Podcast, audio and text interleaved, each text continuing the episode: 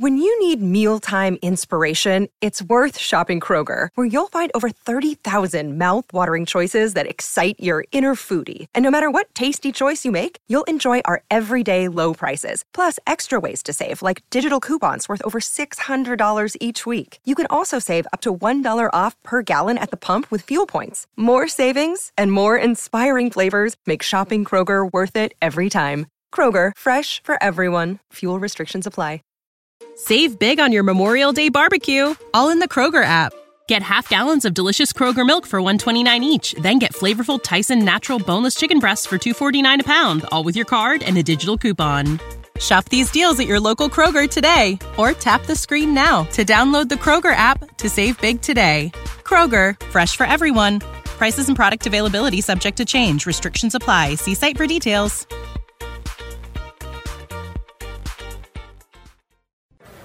All rise.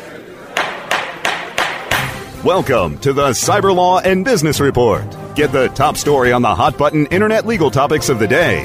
This is your home for the latest on internet law and policy. Hear the latest net trends impacting business and have your questions answered right here. This is the Cyber Law and Business Report. Now, please welcome your host, the founder of the Internet Law Center, Bennet Kelly. Good morning, and it's Bennet Welcome to another edition of Cyber Law and Business Report. We're broadcasting live from the Internet Law Center here in the heart of Silicon Beach in downtown Santa Monica. So please be seated. We got a great show for you today. We have one of New Zealand's most awarded documentary filmmakers, and she has a hot documentary, Kim Dotcom, Caught in the Web, just premiered at South by Southwest, and it's getting quite the buzz. If you're unfamiliar, Kim Dotcom was the founder of Mega Upload and has been in a protracted five year battle over copyright infringement with the United States government, and they're trying to extradite him to the United States following their dramatic, almost Osama bin Laden like raid on his mansion in New Zealand five years ago. So, without further ado, let me bring on Annie Goldson, and she's a professor at the University of Auckland. Um, professor, thank you for joining us. Yes, hello. You premiered this documentary, um, Kim Dotcom, um, Caught in the Web at South by Southwest. And that's um, right. And so let's let's back up a little bit. And for those who are unfamiliar with Kim Dotcom, um, he is a, a larger than life person in so many ways, and um, and that, that's why I mentioned that it seems this is this almost like an opera, just because of the the size and the, the grandiosity of all the characters. Um, so Kim is that unusual mix of uh, a Finnish German child um, who has some initial success in Germany, uh, but also has some run-ins with the law. Can you tell us about that? Yeah, well, that's right. As we um, we show in the film, using some great archives from Germany, um, Kim really burst into the public consciousness in Germany as a young hacker. So he was part of that kind of early wave of mostly young people who found computers an intriguing playground. You know, it was a whole new world, the sort of generation of young people who grew up with computers. So he, like many other young people, um, began his career as a hacker. And yes, he did have a few brushes with the law at the time, indeed, as um, there was quite a lot of grey areas in those days, of course, because it was a new technology. And I suppose there's the issues of there wasn't much computer security, and if a young person came across a sort of closed door on the computer and could open it, it was pretty tempting to do that. And apparently, he did that for NASA and the Pentagon. so the rumor goes. Um, I don't think that the, the interesting thing about hacking, of course, it's very difficult to prove or disprove what anyone does. Sure. Because in a sense, it's like well, we know that today more than ever. Um, but yes, he claimed to have performed some pretty high-profile hacks against some large institutions as other hackers of the time said, they were never quite sure if this was the Hollywood version of hacking or the real version. But yes, that's um, that was certainly let's say, swirling around the the hacker sphere at the time. And yes, well, a story takes its own life in the telling, it seems. But um, it he then gets into some trouble for insider trading. That's right. There was a company, Let's Buy It.com, which was a um, was kind of like an early version of eBay or Amazon. So this was the very early stages of um, online shopping. And the story goes, or this is certainly what the state claimed, was that he invested a lot of money, made a lot of publicity about that investment. The shares jumped and then he sold. I mean, he has a different set of interpretations. And I do have to say, at that point, insider trading was a very, also a very new law. Again, this is all kind of pioneering um, moments, I guess, in internet technologies and how they interfaced with commerce. So, um, yes, but he did, in both of these instances, he did get um, minor charges. But by that time, I think he was pretty fed up with Germany, so he moved to Hong Kong. And he was there, and then ultimately uh, is able to get residency in New Zealand. Did he launch um, right. Mega Mega Upload in Hong Kong, or did he launch it in New Zealand? In in in Hong Kong. Well, I have to say we can't have too many spoilers, or people won't watch my film. Oh, okay. um, well, no, that's okay. That's okay. There's just lots the, of good the, pictures. The big and... event. The big event. Um, but but for those who aren't familiar, and we actually talked about on this show at the time of the the, the, the arrest, Mega Upload was the 13th most popular site on the internet and responsible for 4% of internet traffic. Its ads had Kardashians, will.i.am, um, Kanye. I mean, it was quite a force on the internet. It was huge, yes. And I guess he was. Yes, it was indeed. And, and, and Kim did begin Mega Upload while he was in Hong Kong. That's correct. And there is an origin. There is an origin story, which is Kim's always loved his cars, and he did a lot of car racing, particularly in something called the Gumball Rally, which is a sort of mm-hmm. What I understand, not being a car nut, is a sort of semi-legal car race. And he was filming himself as he raced these cars because he was often winning, and he wanted to share these videos with his friends. At that time, he could not upload big files, or none of us could upload big files onto email, so he created Mega Upload to solve this problem of circulating his car videos. Interesting. So that's the kind of origin story. And it, he would later he would later get in trouble in New Zealand for something going like what was it, like 120 kilometers per hour in a 40 mile 40 40 kilometers um, segment. Uh, or something like that. But um, that's right. I mean, he moved to a very quiet, rural, affluent neighborhood where there's lots of horses around and there was quite a lot of objections to this fleet of cars, I have to say, disgruntled neighbours. Um, so, yes, I believe he did get a ticket for speeding. Um, I don't know a lot of detail about that, but I know that that's what occurred, and it has figured into some of the issues facing his extradition from New Zealand and the residency that he was originally granted. So, Mega uploads a place where you can share files, and it becomes a target for, I guess, the, the U.S. government and Hollywood in particular, who's who believe it's um, it's a, a, piracy center. Well, that's right, and I think that's the nub of the legal case. Really, um, Kim claims he created a platform really to share his car videos, but I mean, this was fairly early in the cloud services. You could say he was an innovator, really, of cloud services. Um, and of course, there was an army of young people sitting around waiting for something to be invented like that. And Kim would claim under the current American law, and it's, uh, you know, well, you know, you guys would know more than me because I'm not a lawyer, but I have found copyright law and extradition law I mean, sometimes I joke I've been to law school because I've really had to learn a lot, and it's very complex, and you know the territories are all different. But it seems to me the de facto law is usually the American law, um, and Kim claims under the DMCA he's not responsible for the activities of his users. He himself was not uploading material as far as I can tell.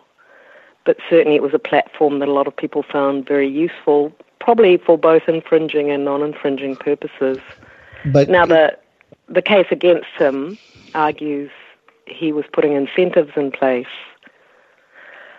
Um, so that's in the, you know to encourage infringement. So that's right. the nub of the court case. You know, in the film, I don't feel it's for me to make a kind of legal judgment, but I try in pretty simple ways to spell out what I t- see as two sides to the argument. You know, law in a way. I mean, I've worked quite a lot with law. Usually, it's been human rights law.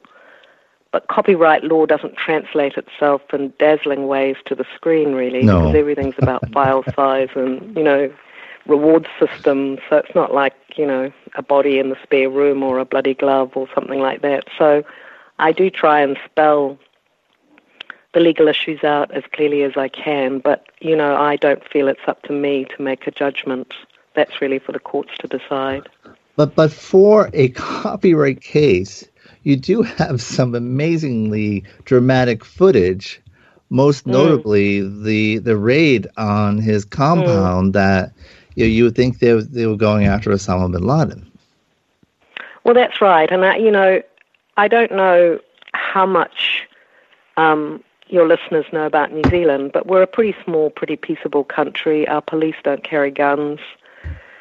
When we are involved in any international war situations, it's quite controversial, and generally New Zealanders prefer that we assume a peacekeeping role, and that's been another issue that's come up recently. Um, so this raid against Kim Dotcom, but to fill in a bit of the story, Kim, while he was in Hong Kong, fell in love and got married and started having children. And I think that he, like many people, just thought New Zealand would be a better place to raise children.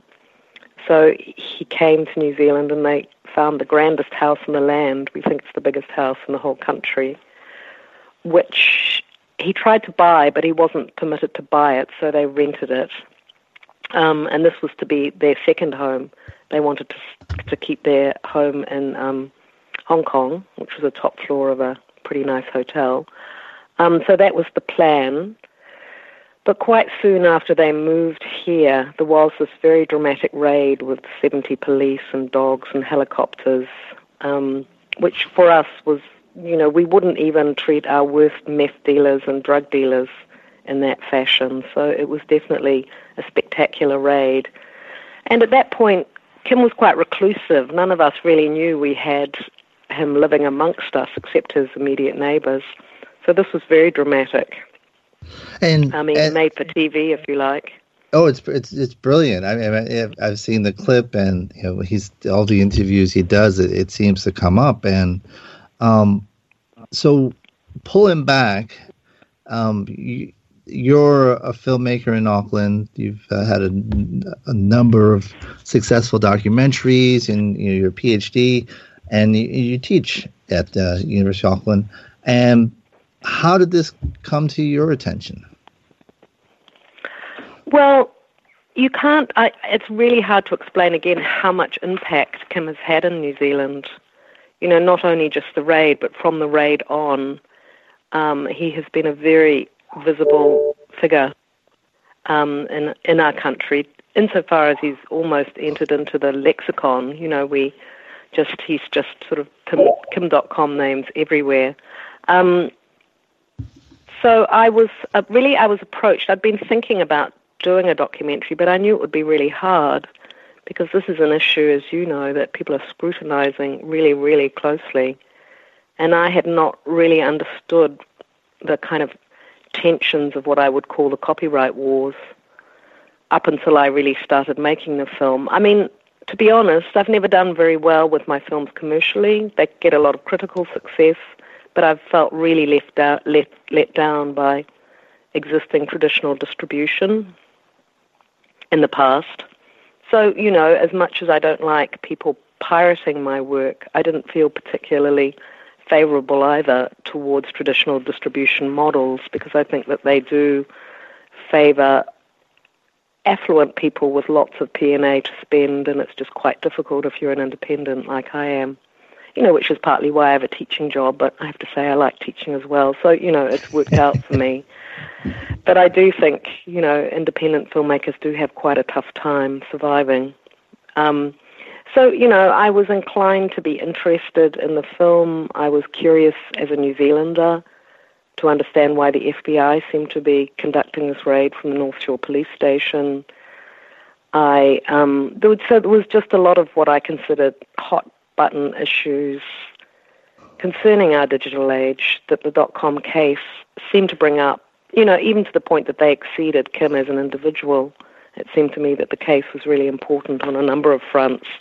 So I was thinking about all of these things, as one does, and I was approached by a, a um, Kiwi-based German producer, a guy, Alex Behse, Beezer, who lives here in New Zealand. So we decided to, um, yes, to try and raise money to make the film, and we were able to raise funding relatively easily. I think because it's a you know a New Zealand-based story, but it's got a lot of international purchase.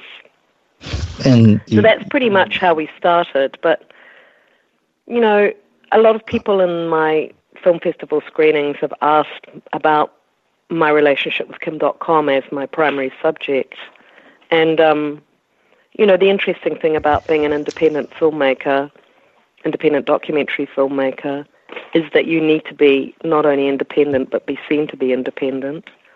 And you know, initially, I don't think Kim was. I mean, there's, there's always been interest in doing documentaries on him. So it, you know, it took me a couple of years to really get a primary interview with him. It took a lot of negotiation to get access to some of his archive. So, you know, we were very much independent from Kim. Yet, you know, he is a human being with a life, and whenever you make a documentary, you're pretty acutely aware of the impact that work could have. You know, it has real impact in the real world. So, um, so that was always a pretty interesting and complex negotiation, which is the case with many documentaries, as the filmmakers listening will know. Um, but in in this instance, it was particularly charged at times and but he seems pleased with the film. Uh, you know, he's been when um, you know we mentioned that we were going to be when we I started putting out articles about the film. He started following me on Twitter, so he's very interested in this topic. Is, is, was it fair to say he's pleased with the result? Well, I mean, I think he's got mixed feelings about it, um, but you know, now as the reviews come out, a number of them, like with Ars Technica, argued that I've done that thing which is almost a miracle. I've done a balanced documentary about a controversial internet figure, and I do feel that it is a balanced piece of work. So, you know, uh, there's some harsh criticism of Kim within the film, which he must find a bit difficult. But on the whole, I think a lot of the reviewers comment on on the issues I bring up, as well as Kim himself. And I think that Kim is quite a passionate advocate. He's an anti surveillance advocate, he's a pro technology advocate. And I think some of the debates around the issues that the film brings up, I hope, please him. But um, you know, I think it's it's never easy to see a film about your own life. No, but yeah, you, your your point is well taken. I think I think it was Gizmodo that said that you, you did the inconceivable in, in making um, Kim Dotcom um, likable or sympathetic, and they, they they found that that that wasn't what they would expected to see, and uh, so I, I guess that you achieved the result there. Well, you know, I think you know it's quite. The Rolling Stones said he's neither a hero nor a heel, and carrying on with the kind of H theme, I say it's neither a hatchet job nor a hagiography. You know, and I think that that's probably reflecting my own sense of reality as one always kind of creates in a documentary. You know, now, it's always going to have a perspective that is one's own.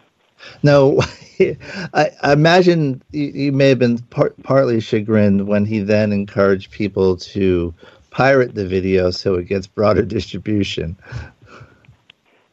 Well, I can only assume that's sort of tongue in cheek. I, I believe Kim so always too. claims yeah, I mean, I, but I think it's sort of, um, you know, it's an interesting issue. You know, how do you distribute a film about distribution?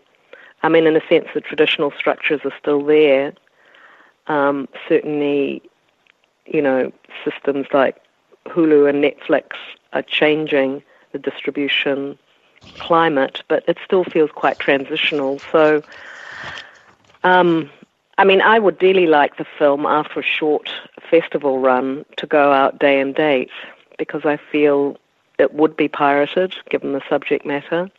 And what I would like to do is to genuinely see if offering the film at affordable prices, you know, in as many countries as possible at the same time, would reduce the amount of piracy there is. And you know, it's very hard. There's all these statistics that swirl around a kind of miasma of figures and data, and and as an academic, having looked at quite a lot of those figures, you know, even ones that are emerging from the academic community, I really question the methodology of quite a lot of them. I mean, it seems everyone uses those figures to support their own position on distribution. So, um, you know, it's a very, very hard data set to gather. So, um, do you anticipate that? that interesting. Do you anticipate you'll get distribution in the U.S.?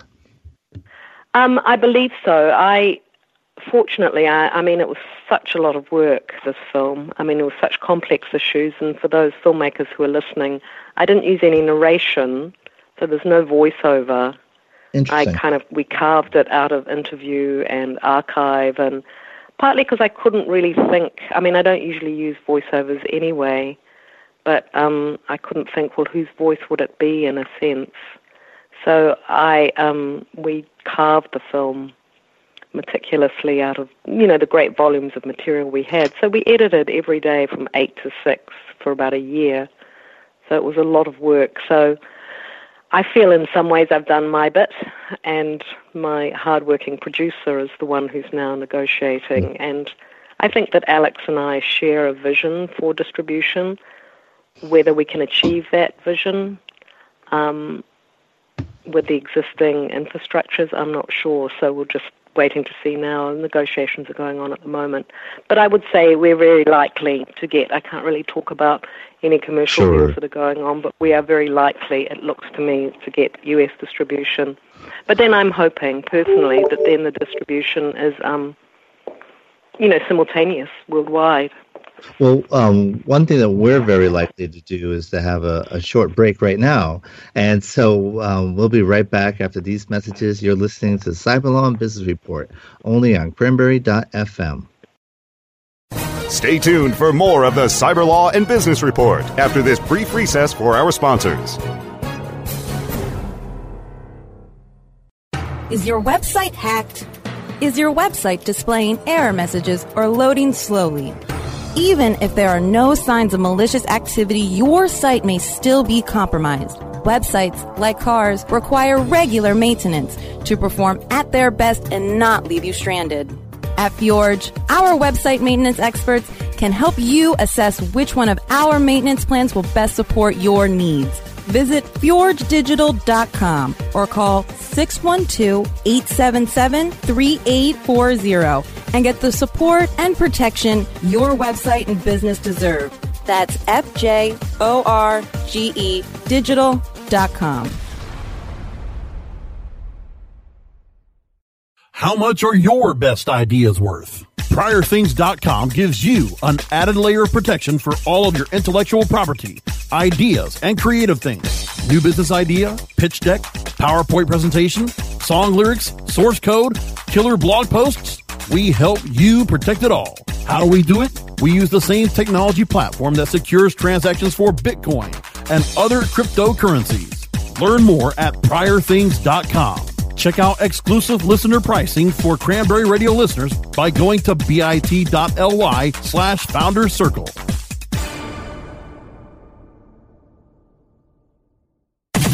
Pick out some new favorite podcasts now at cranberry.fm. The best gavel to gavel legal news and information on the net is right here. This is the Cyber Law and Business Report. Here is Bennet Kelly. Okay, and we're back. And uh, if you're just joining us, we're talking to Annie Goldson. She is the director of Kim Dotcom, Caught in the Web, which had a um, debut at South by Southwest in Austin. And had you, had you been to South by Southwest before? I hadn't, and it was a real blast, actually. I mean, yes. it was a perfect launch for the film, given it's got kind of the music element, the interactive element, the film element, and um, it was just such a huge number of people go to it. The Austin was just like full to the brim. but it, it was, is, you know, it, it was crazy, great with yes. all the music and yeah. And the music is the dominant part. It seems that that's when the it, the party really kicks into gear. And unfortunately, I, have been for the tech part, and that's when they usually kind of kick, you know, shoo us away once the, the music starts getting heated up. But um, that's right.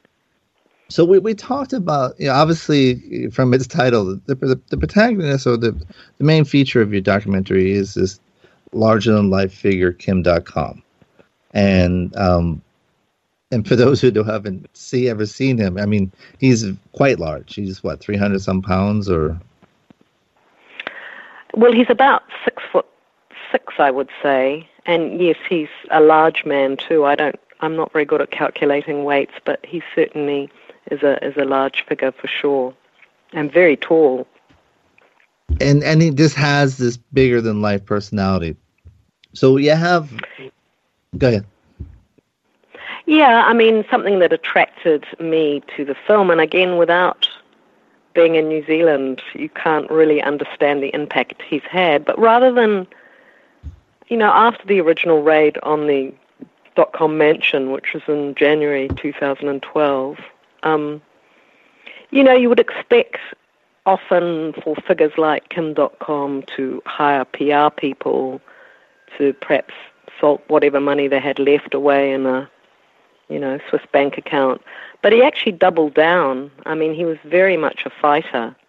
And the next thing, you know, there was a, a rash of lawsuits, many of which are not to do with the central extradition case. They were to do with all of the mistakes that the various New Zealand authorities and American authorities made in conducting the original arrest. And then, of course, there was illegal surveillance. He was surveyed on by our equivalent of the NSA, the GCSB, which is part of the Five Eyes Alliance. So there was just, you know, mistake after mistake. And within our legal system, which I hope is pretty robust, you know, he had the right as an individual whose rights had been abrogated to challenge these mistakes.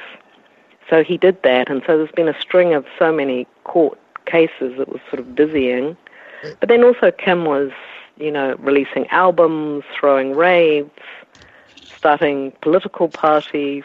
So he kind of doubled down rather than going quiet, as, you know, certainly I saw some of the people from 2008 in the you know who broke the law in various ways and left economies devastated. They just seemed to kind of go quiet, um, right. but not Kim. And so he was a it was a um, I mean an interesting thing about Kim is first a sense of humor. He's got a very what I would call almost a postmodern sense of humor. Like one year he always does something on the anniversaries of the raid.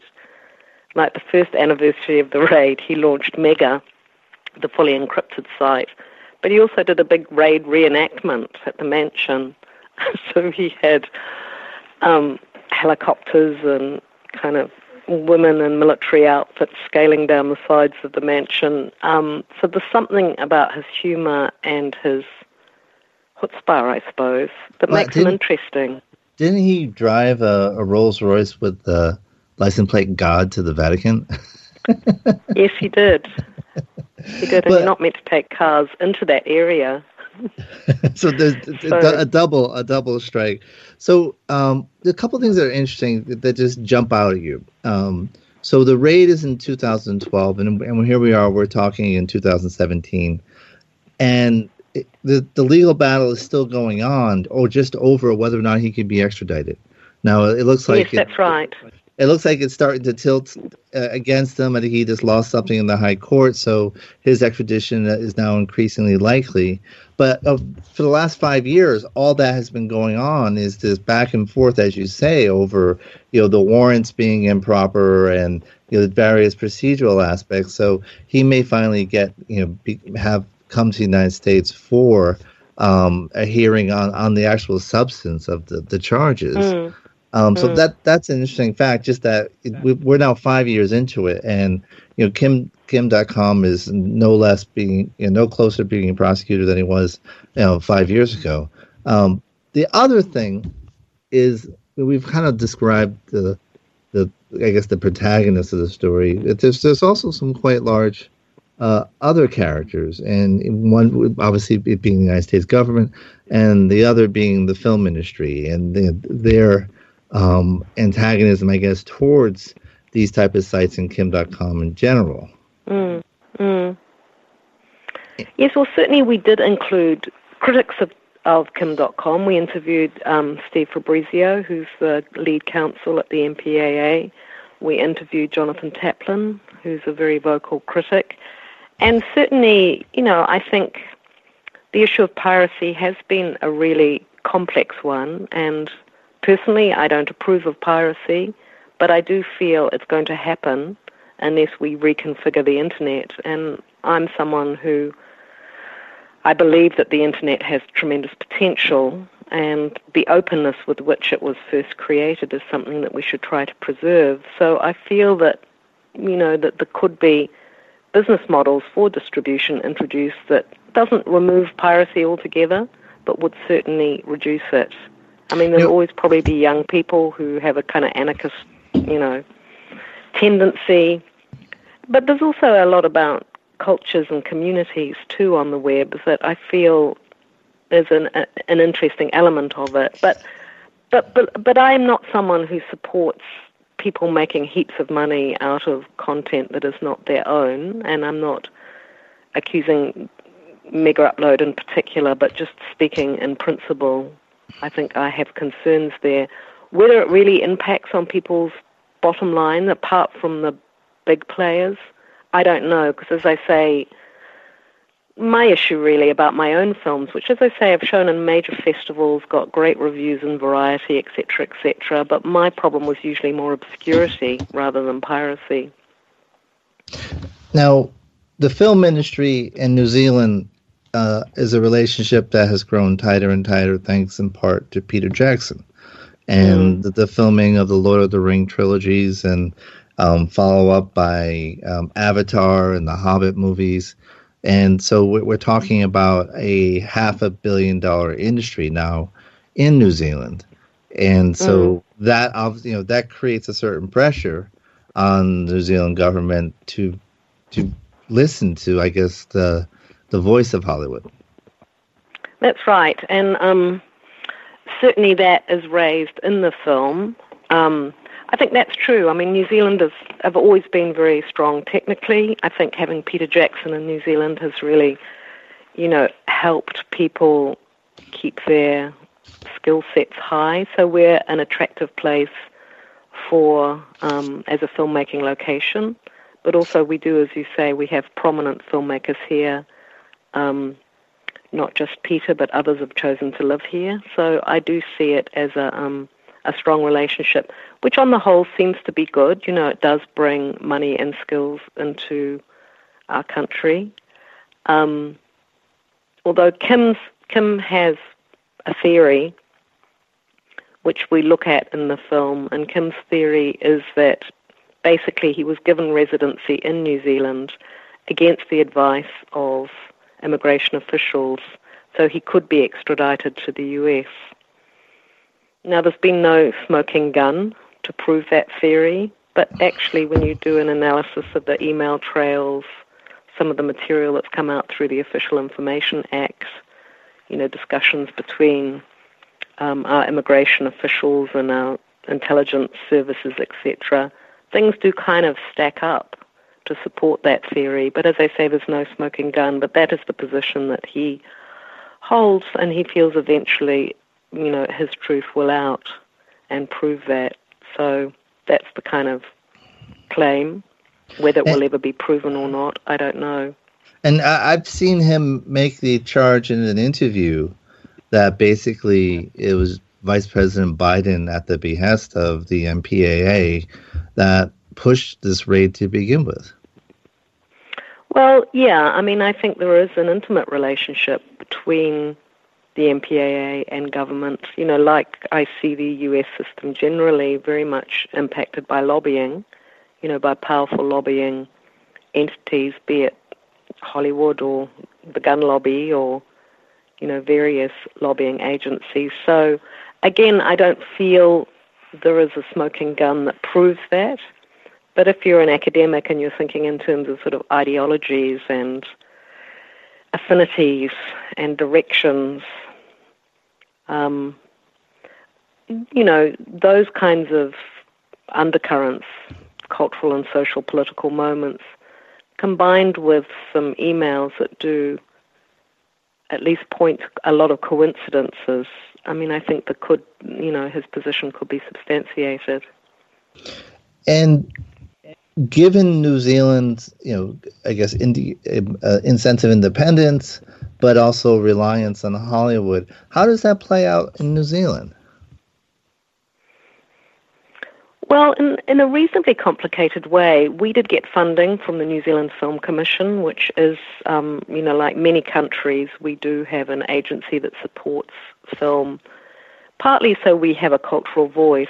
I mean, the thing with the American film industry, it's so ubiquitous and so popular, it can be very difficult for smaller countries, you know, to compete in their own countries with our own representations. And of course, there are exceptions like Taika Waititi's Wilderpeople film did really well here.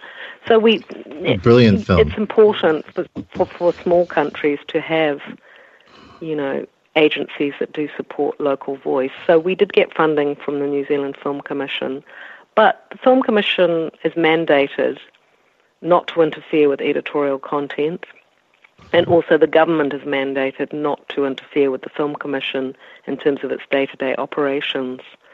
So I have to, you know, applaud both the Film Commission and the government for that structure because it allowed me to make this film, which could be seen as quite risky to them. So, um, but in terms of, um, you know, New Zealand also prides itself on its independence too. You know, from I mean, we're you know we're a remote island flung out in the Pacific. We have a strong indigenous community, tangata whenua, Māori. Um, so we're, we're just like every country. We have our particular configuration, but we have been politically independent on quite a lot of important issues, and that's something I think New Zealanders are quite proud of. Um, so I think in terms of our relationship to the US in general, US politics in general, and Hollywood in particular, we would consider we have good relationships with both, but we would also resist any sense of what could be seen as bullying, I think. So that's that's the only way I can express it. Hope I don't and, get myself into trouble, but that's what I see. um, in and in the climate today, when uh, I, I, don't believe New Zealand is one of the countries our, our current president has offended yet, um, but give him time. But the, the question is now under the age of Trump is is seeing to cooperate with a, a U.S. Uh, extradition demand that much more difficult. Well, I just think there's just so many balls in the air now. I mean, nothing is really very predictable. I mean, Megaupload now is an old technology. Things have moved on. You know, whether this makes the case less relevant, I don't know. Um, but, you know, in some ways, maybe Trump's political perspectives and positions maybe align themselves more closely with Dotcom's. I don't really know. You know, so it's hard to say. For me, the future, I mean, it seems unlikely that the case will be dropped. Um, but it seems to me there's lots of balls in the air, and it's quite hard to predict what a change in your political structures will mean for the case and for copyright in general. Well, I, I was mean, just thinking how it would play, how that would play. I would think it'd be it would be more difficult for New Zealand um, Prime Minister to hand over Kim Dotcom to Donald Trump than it would be to hand him over to Barack Obama. Well, you know, the extradition law, as far as I've been able to untangle it, because it's also quite complex, is that New Zealand, you know, we we extradite pretty readily to Australia, for example, with we don't extradite to places that have the death penalty if we mm-hmm. feel the person charged would face the death penalty. Um, America is somewhere in between. There is a process. You know, there's definitely a cooperation, and, and certainly if you're talking about violent crimes, murder, etc., there is a process we follow. It seems to me that a case like this, which is effectively framed as a copyright slash fraud case, that it's somewhere in between. You know, that there is a process that needs to be gone through, which is, you know, why this kind of case is creaked on. Um, but I don't know having Trump in the White House would make any difference ultimately to the way our government would handle the case. I think we also have a new Prime Minister, and that's important too because certainly the chemistry between Kim Dotcom and our former Prime Minister, John Key, who was an enthusiastic supporter of kind of Hollywood investment in New Zealand, he's now suddenly resigned. So we have someone else at the top as well. So, you know, it's it's certainly a complicating factor, but I can't really predict what the outcome will be. But my sense is, unless Kim faced the death penalty, I would imagine that the um, extradition process will continue. And, and so once it continues, it, it goes through to the U.S. system. And in the United States, there's only a handful of uh, professors, law professors, who are, are household names or are frequently um, cited in the media and are well known.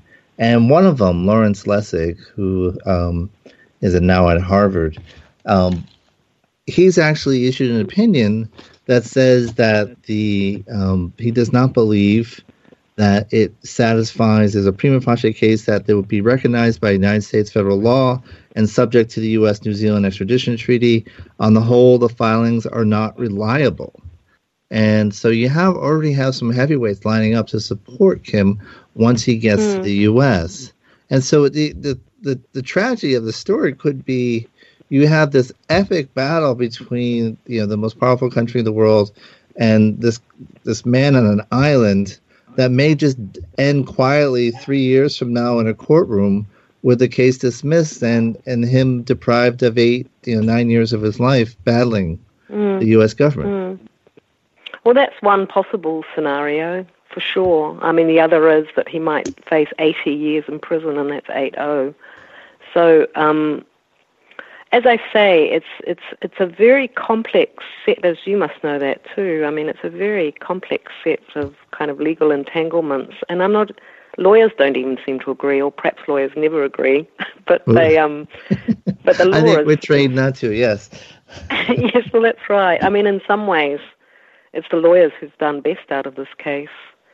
You know, there's been a lot of taxpayer money, I would say, on spent on both sides of you know the case, and a lot of personal wealth too that's gone into legal cases. So, um, but yes, we interviewed Lawrence Lessig for the film.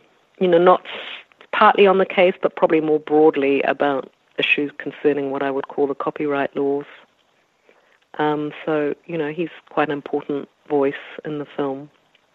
And he is, and he's very respected. And you know, he, and he at one mm. point contemplated or I don't know if he actually started the process, but he he was talking about running for president. He did. He did yeah. because part of part of the issue is that um, he was going to come over for the initial extradition hearing and present his, you know, opinion in court. But because he was running for president at the time, he couldn't come over, which led to one of the more surreal moments, I have to say, in the extradition hearing. you know, you sometimes think, can this get any crazier than it is? But um, the judge looked quite perplexed when he was told that, you know, an important advocate or important legal opinion could not come because he was running for president. Um, yeah, I'm sure he's thinking only in this case. You know, that this is so unusual in so many levels. What else could happen? Yeah. Yes, my my my expert is not available because he's running for. no. and this was in the thick of, you know, we were getting lots of information about, you know, Bernie and Hillary and Trump, and so all of that was, um, you know, nightly on our screens too at that point. So yeah. We've made the. It's good to know the U.S. election process has made the um, major judicial process more colorful. Um, we're going to have to take a, a, a, short break, and we come back, we'll wrap up, and you can tell us uh, about your next project, and and hopefully when we might be able to see this film. Um, you're listening sure. to Cyberlaw Business Report only on Cranberry.fm. Stay tuned for more of the Cyberlaw and Business Report after this brief recess for our sponsors. Looking for a white label SEO and social platform for your clients? Think eBrands. Free and unlimited SEO audit reports. eBrands. Premium Facebook apps and welcome page creators. eBrands. Twitter management app, analytics, and mobile site generators. eBrands. Let eBrands manage your search and social media campaigns and give you and your clients access to their white label dashboard, which have great reports that will wow your clients and deliver great ROI and results. Try eBrands for 30 days. Go to eBrandsWithAZ.com or call 1 625 5717. That's eBrands with a Z for eBrands. Do you look at the task of ranking your site at the top of the search engines like you would climbing the top of Mount Everest?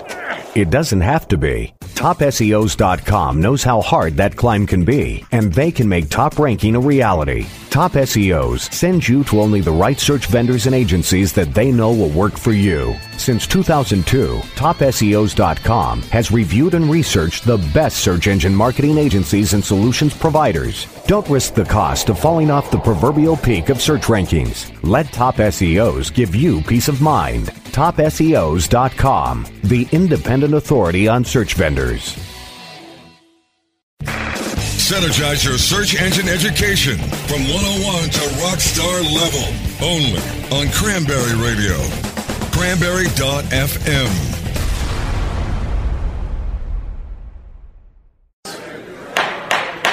The best gavel to gavel legal news and information on the net is right here. This is the Cyber Law and Business Report. Here is Bennet Kelly. And we're back, and we've been talking with Annie Goldson. She is the award winning director and um, professor at the University of Auckland. Um, and we've been talking about her new film, um, Kim Dotcom, Caught in the Web. And uh, so, uh, as we wrap up, and I, I, thank you for kind of walking us through it, which is, I can imagine the difficulty you had just doing the editing because the complexity of the, the the issues and just the, the way the legal system has plotted on.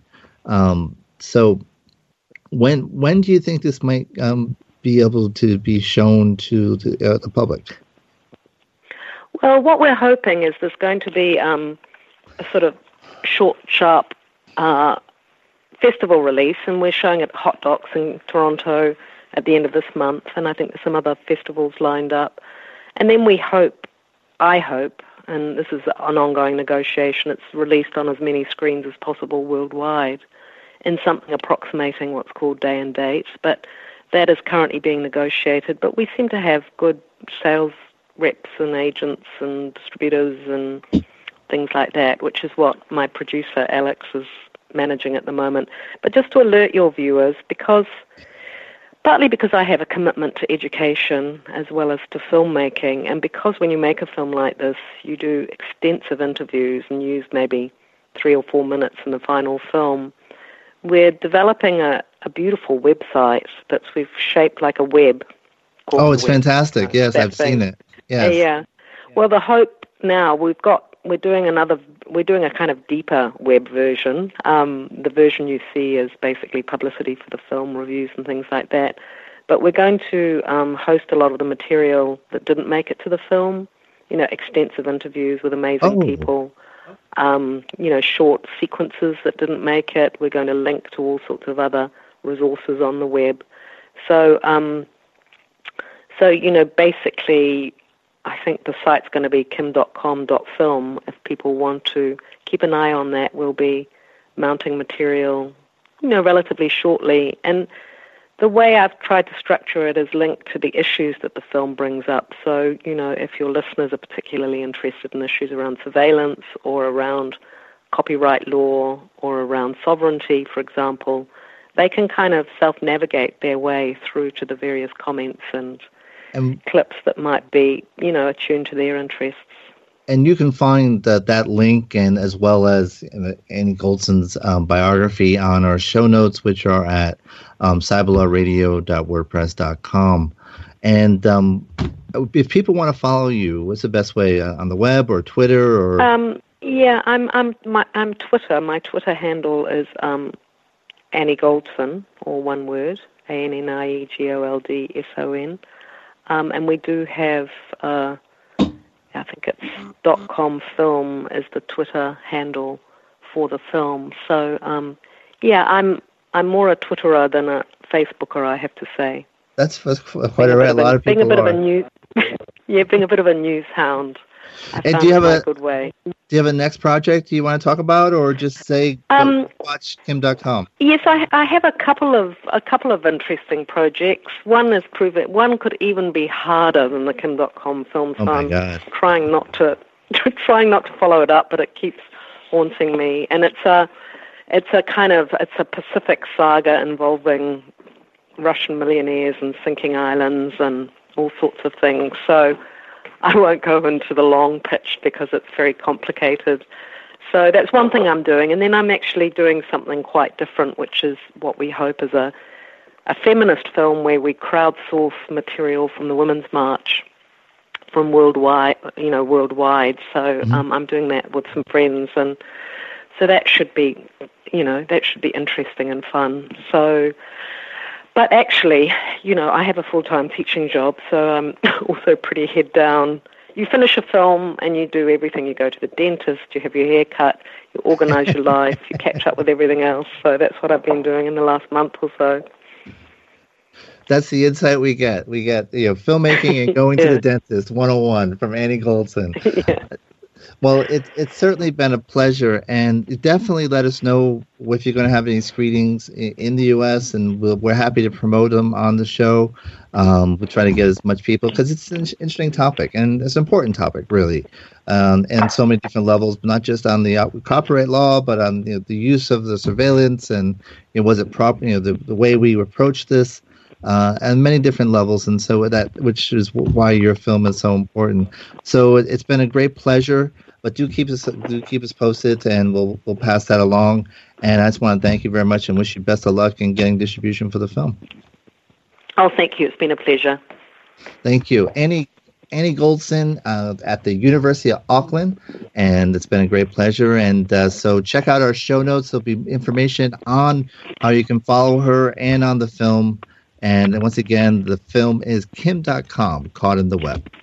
And so um, be sure to check us out at the Internet Law Center on the web. We're a full service internet law firm, internetlawcenter.net. And as always, check out our show notes, cyberlawradio.wordpress.com, and check us out on Twitter at cyberlawradio. This is Bennet Kelly. Thanks for joining us for another show. We'll be back next week right here on Cyber Law and Business Report.